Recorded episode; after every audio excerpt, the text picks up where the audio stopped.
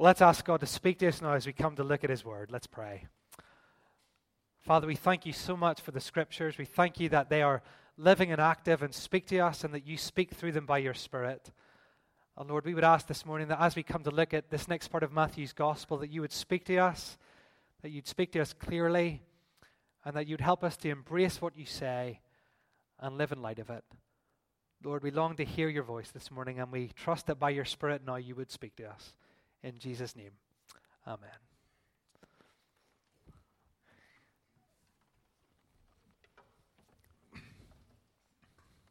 Just let these guys get a seat.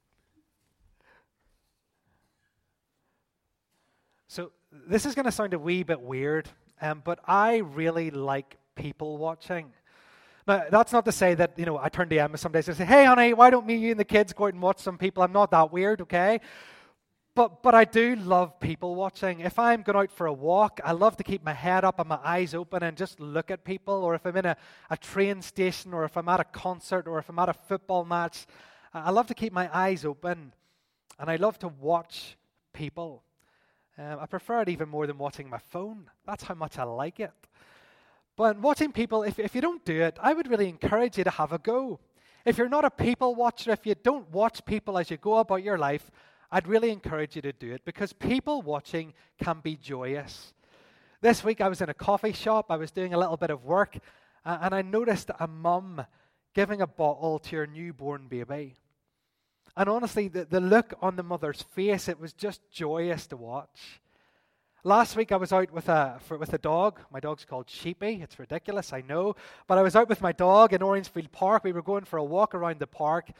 And, and I noticed these two old people, this old couple, and obviously their bodies were not working as, as they used to. They were sort of stooped over and they were walking very, very slowly. It was obvious that their bodies weren't working the same as they used to, but it was also obvious they were in love because this old couple were holding hands as they strolled around the park.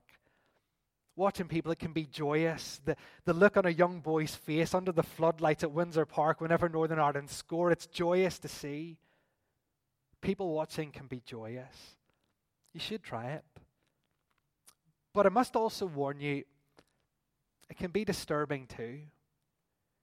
You see, whenever your eyes are open, whenever you really see the people around you, whenever you see the world as it is, when you see the crowds, it can also be disturbing. You go shopping at Castlecourt and suddenly you notice the drug addicts are loitering around the entrance. You're at a concert. You're in this huge crowd, and, and you notice a man looking aggressive storming off to the exit with a woman behind him in tears. You go shopping at Tesco's to get some croissants for your brunch if you're posh. And you notice the man in front of you with nothing else in his basket apart from a bottle of whiskey at 10 o'clock in the morning.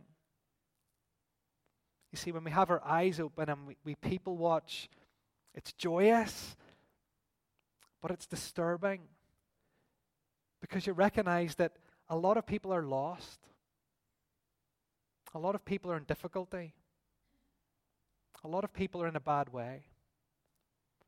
What's really interesting about the Lord Jesus is that whenever he walked the earth 2,000 years ago, as he went from town to town and village to village, as he got on with his jobs of preaching and teaching and healing, he was a people watcher. He saw people, he saw what people were like, he looked at them, he saw them. The book of Proverbs says that the eyes of the Lord are on the evil and the good. And the Lord Jesus, as he walked the earth, it was the same. He saw people, he noticed them, he recognized what they were going through, he understood their lives. And as Jesus looked at people, there was an emotion that stirred in him. Was he joyous? I guess at times he would have been. I'm sure the Lord Jesus, when he, when he saw a newborn baby being fed, I'm sure it filled him with joy. Was he disturbed? I'm sure he was as he saw the corruption and the cruelty in the world around him. I'm sure he was disturbed as well. But what Matthew tells us is that there was one emotion that was stirred within Jesus that trumped all other emotions when he saw people around him, when he saw the crowds. And that emotion, have a look at verse 36, was compassion. Compassion.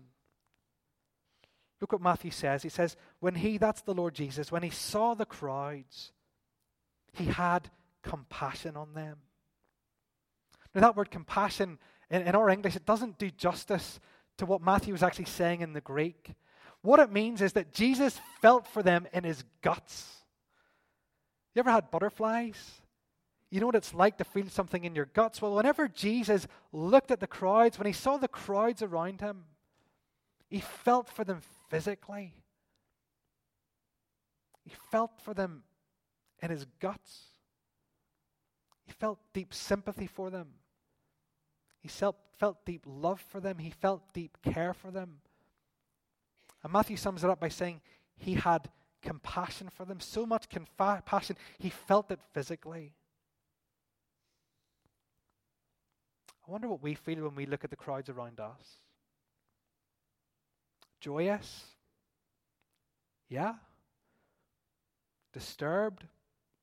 Absolutely. But do we feel compassion? Do we feel sympathy for people? Do we feel empathy with people? Do we feel love for people? Do we feel sadness for people? Do we? It's a challenging question, isn't it? But the Lord Jesus, He did. As he saw the crowds, he felt compassion for them. Now, we're going to tackle a question here, and it's really got two parts. The first question is this First of all, who were the crowds that Jesus felt compassion for? And the second question is this why did he feel such compassion for them? So, who were the crowds, and why did Jesus feel compassion for them? Well, if you read through Matthew's gospel, what you would see is that Jesus interacted with three main groups of people. The first group were his disciples, those who had followed him, those who'd given their lives to him. Those who were letting Jesus set their direction, living for Christ, following his way, you see Jesus all the time interacting with his disciples. He invests his life in them. So you've got the disciples, they're followers. He knows them, they know him, they enjoy life with him.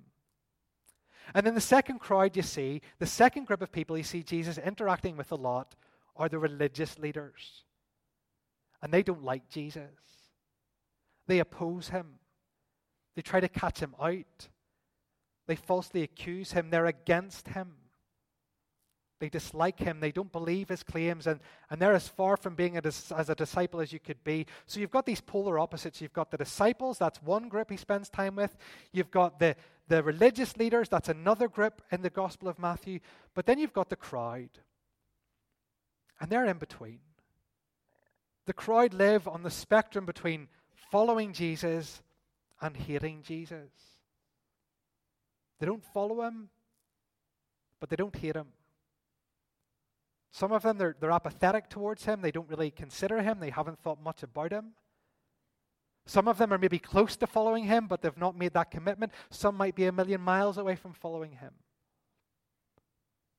But the crowd, that those who, who Jesus has compassion on, are these people who are not living for him yet. And yet they could be. That's the crowd he has compassion on. And why does he have such compassion on them? Why does he feel so deeply for them in his gut? Well, well, Matthew here tells us. It's because they were harassed and helpless, verse 36, like sheep without a shepherd. When Jesus looked at the crowds around him, he, he saw them like sheep who didn't have a shepherd.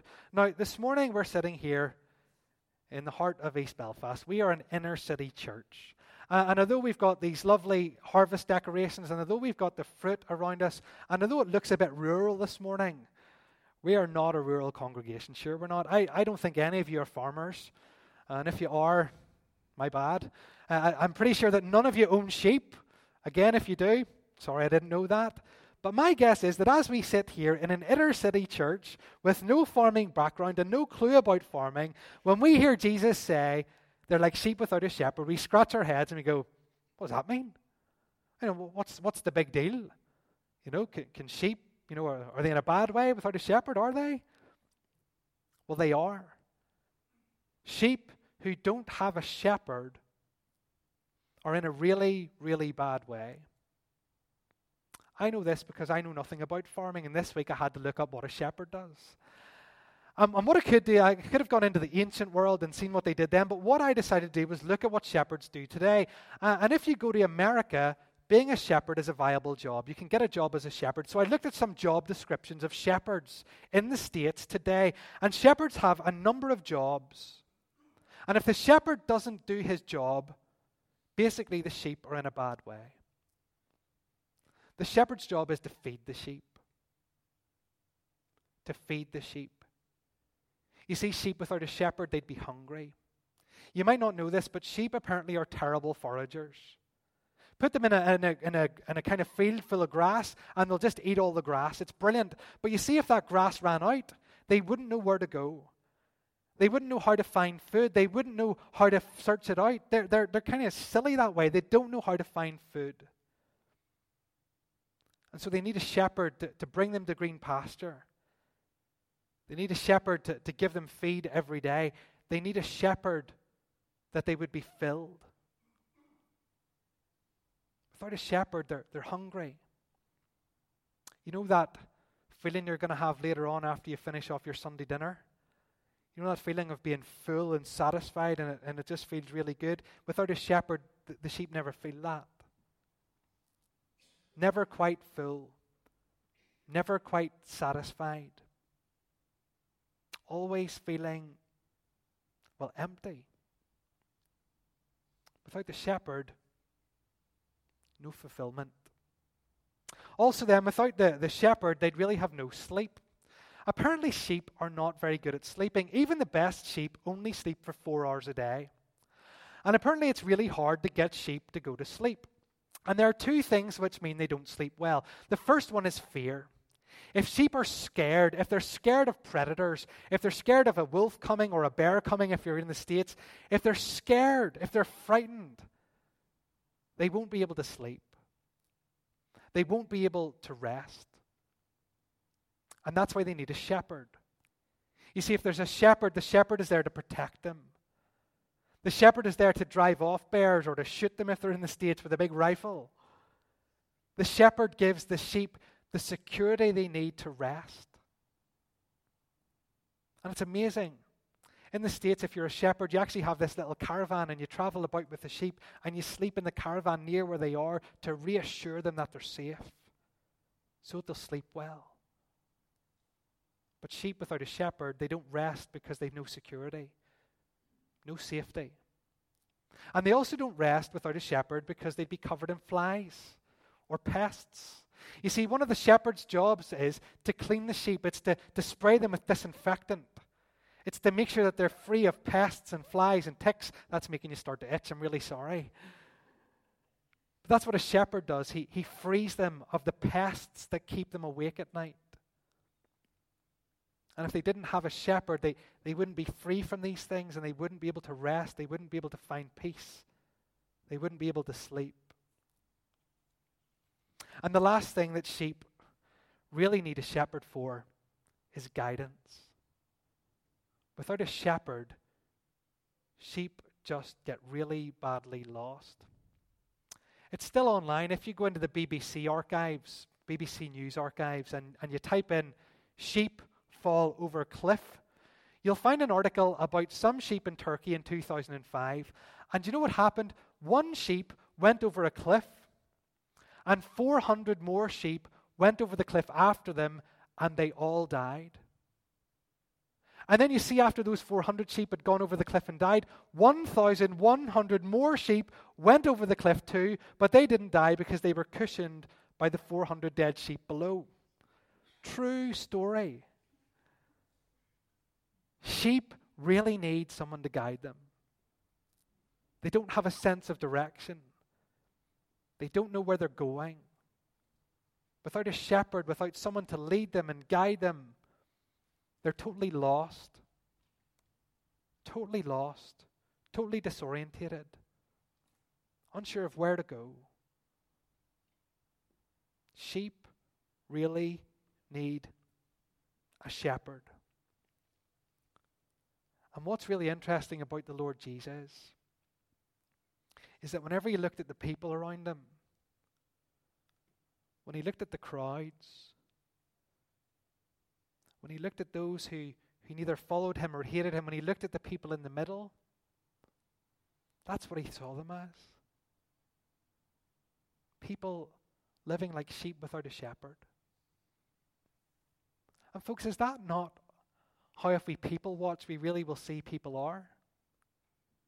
If you really open your eyes and if you really start to look around at the people who you work with, the people who you go to uni with, the people who live in our community, the, the people in your family who don't know Jesus, if you really open your eyes and people watch like I do, is that not what you'll see? Is that not what we see? Do we not see people who are hungry? I don't mean physically, but I mean kind of spiritually and emotionally. Do we not see people who are always striving after the next thing in the hope it will bring them satisfaction? Do we not know people and say, listen, if only I had X, then I'd be fulfilled? If only I had a, a, nicer car or a faster car or a bigger car. If only I had a better house. If only I had less debt. If only I had X, Y, or Z. If only I had. Then I'd be full. Then I'd be satisfied. Then I'd be filled up to the brim. Is that not what most people are like that we know? You know, if only I had a, a boyfriend or girlfriend, if only I had another degree, if only I had a spouse, then I'd be full. People around us are, are hungry. They're not satisfied. They're not full. And they're wondering how to find that satisfaction. And, and the reason Jesus has compassion on them is because he knows that the only source of satisfaction, the only thing that will fill them, is God Himself. Augustine said, My, my heart is restless, O Lord, until it finds rest in you. Jesus, when, when he looks at people, he recognizes that the empty space in their lives, and they're trying to fill it with all sorts of stuff, but it can be only filled by God Himself. And they don't recognize this. And so he has compassion on them, he, he feels for them. Do we not also see people who are just exhausted? People who find it really hard to find any sort of rest in their life always fearful, always anxious, always worried. Fearful about the future, fearful about their family, fearful about their pension, fearful about their future prospects, fearful about Brexit, fearful about everything.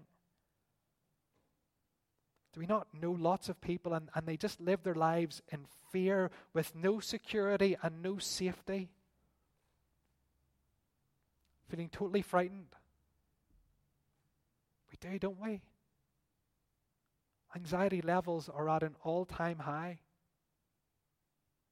Our world is filled with people who, who have no security and no sense of safety. And Jesus here, he, he feels compassion for these people because he knows that God can give it to them, but yet they don't know him. They don't know him as their shepherd. Another thing uh, that keeps people awake at night is, is a guilty conscience, isn't it? Another thing that keeps people awake at night is, is looking back on their lives at their, their past mistakes or their regrets or the things that they've said to people or how they've hurt people or how they've damaged people, and they cannot sleep at night because they've these pests of the past, these pests of guilt, these pests of, of, of shame eating away at them every single night. And they toss and they turn, unable to get rid of them. And Jesus, he, he feels compassion for these people because they don't know God, the one who can forgive them, the one who can cleanse them of their guilt and their shame and their regrets. And then we look around today and, and we see people who are just lost. No guidance, no clue. There's so many people, and, and they're asking the question what's this all about? What is this life all about? I think that's one of the reasons why our suicide rate is so high in this part of the city and in this part of the, the world. Because so many people, they're, they're living life and, and they just have no idea what to live for.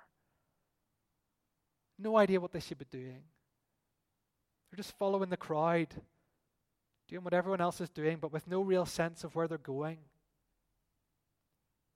You see, there's something within us, isn't there, that, that we know our life is meant to count. Within each of us, there's this sense that we're meant to be living for something. And so many people, they, they have that feeling, but they don't know what it is. They're like sheep without a shepherd. They don't know the God who made them and who has a, a plan for them and who wants them to live for Him. When Jesus, he, he saw the crowd and he, and he saw what they were like, they were like sheep without a shepherd. They, they were people and they didn't have God. They'd know God, so they'd know satisfaction. They'd know God, so they'd know rest. They'd know God, so they'd know security. They'd know God, so they'd know place. They'd know God, so they'd know assurance. And he felt compassion on them.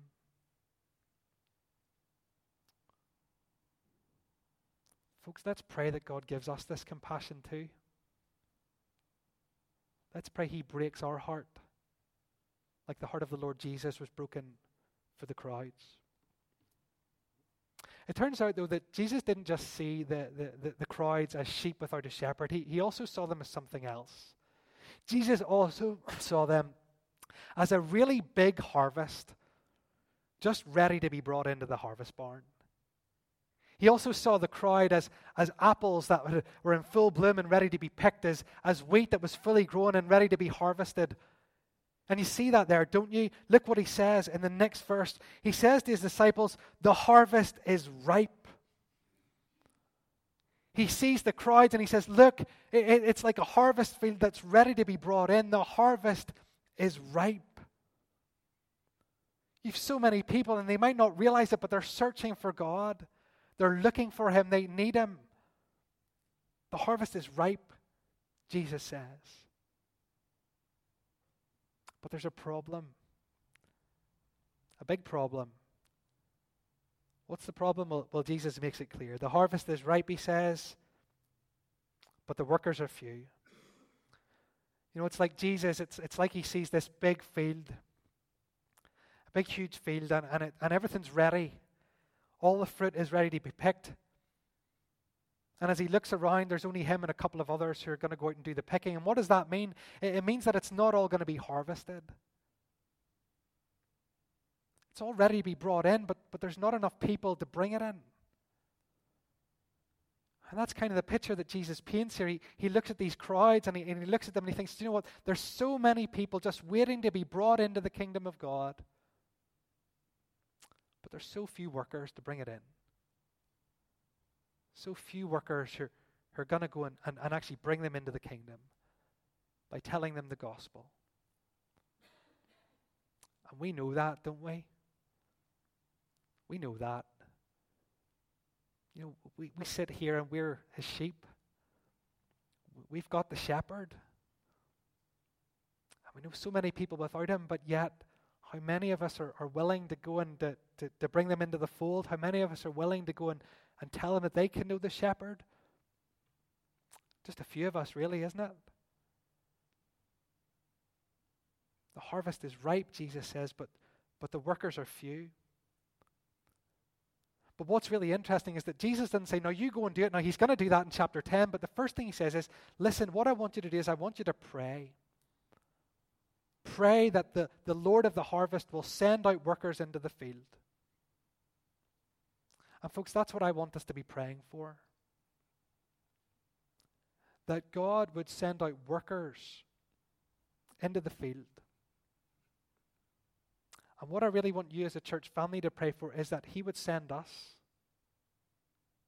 that He'd give us that heart because without the heart to do it, without the compassion the Lord Jesus feels for people, we just won't do it. We won't. But pray that the Lord uses us and, and breaks our heart for the lost in such a way that we're willing to go and bring them in to the barn. That we're willing to go to the lost sheep, those who are wandering like sheep without a shepherd, and bring them home to the good shepherd. This morning, to finish, I just want to ask you a question. And it's this Do you know the shepherd? Do you know the shepherd? Or are you like the, the no God, no satisfaction? Maybe you're here this morning and you're religious and you like church, but maybe you don't, you've no God in your life. And you know that feeling of no satisfaction. Or maybe you've no God and you've no rest. Or maybe you've no God and you've no security. Maybe you've no God and you've no peace. Maybe you've no God and no guidance. Are you a wandering sheep this morning? Are you one of the crowd?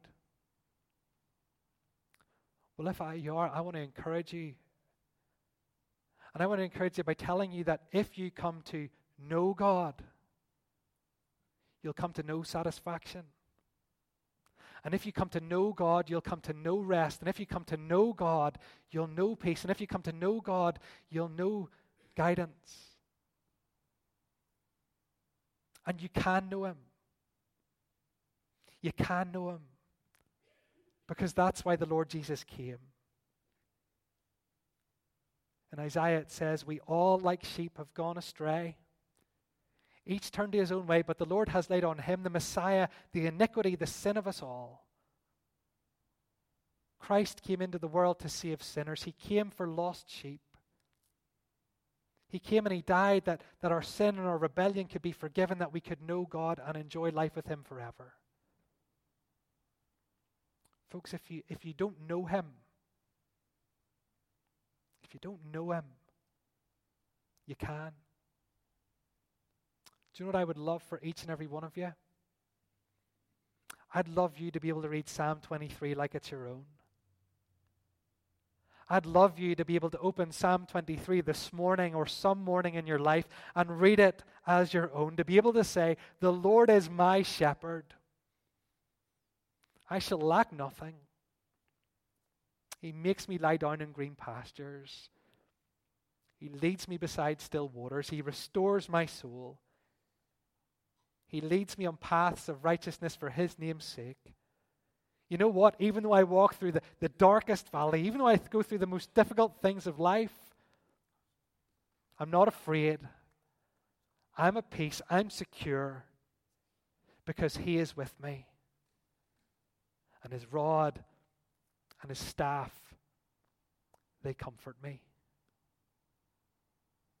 Do you know Him this morning? Can you read that psalm like you'd written it yourself? If the answer is no, you're invited to know Him. And I plead with you, I plead with you to get to know Him. Stop living like a sheep without a shepherd and run to the Good Shepherd this morning and enjoy life with Him now and forever. We've got these little cards. And we introduced them a few weeks ago, Connect cards. And, and what I want to encourage you to do, doesn't have to be today, but if you don't know the shepherd and you want to, or if you're not a Christian but you want to find out more, I want to encourage you to please fill in one of these cards and stick it in the box at the back. And let me make contact with you and, and let me come and meet with you. And we can walk this path together in the hope that you might come to know the Good Shepherd. Let's pray together.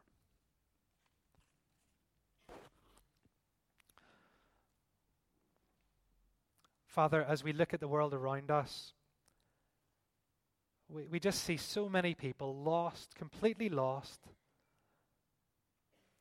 living life with no meaning, no purpose, no rest, no security, living life longing for you but not even realizing it. Lord, give us the compassion that you had for the lost. Give us hearts that break for them to the point where we will go and introduce them to you and tell them about Christ. Oh Lord, help us not to be fooled by the success that people have or, or by the words people use or by the, the, the things that they say claiming to be satisfied and happy. Help us instead to see beneath that they're longing for you and looking for you in all the wrong places. Oh Lord, send workers out into this harvest field in Northern Ireland, but more than that, May we, as individuals of your church, and may we, the church, be those workers who go and make Christ known. We pray this in Jesus' name. Amen.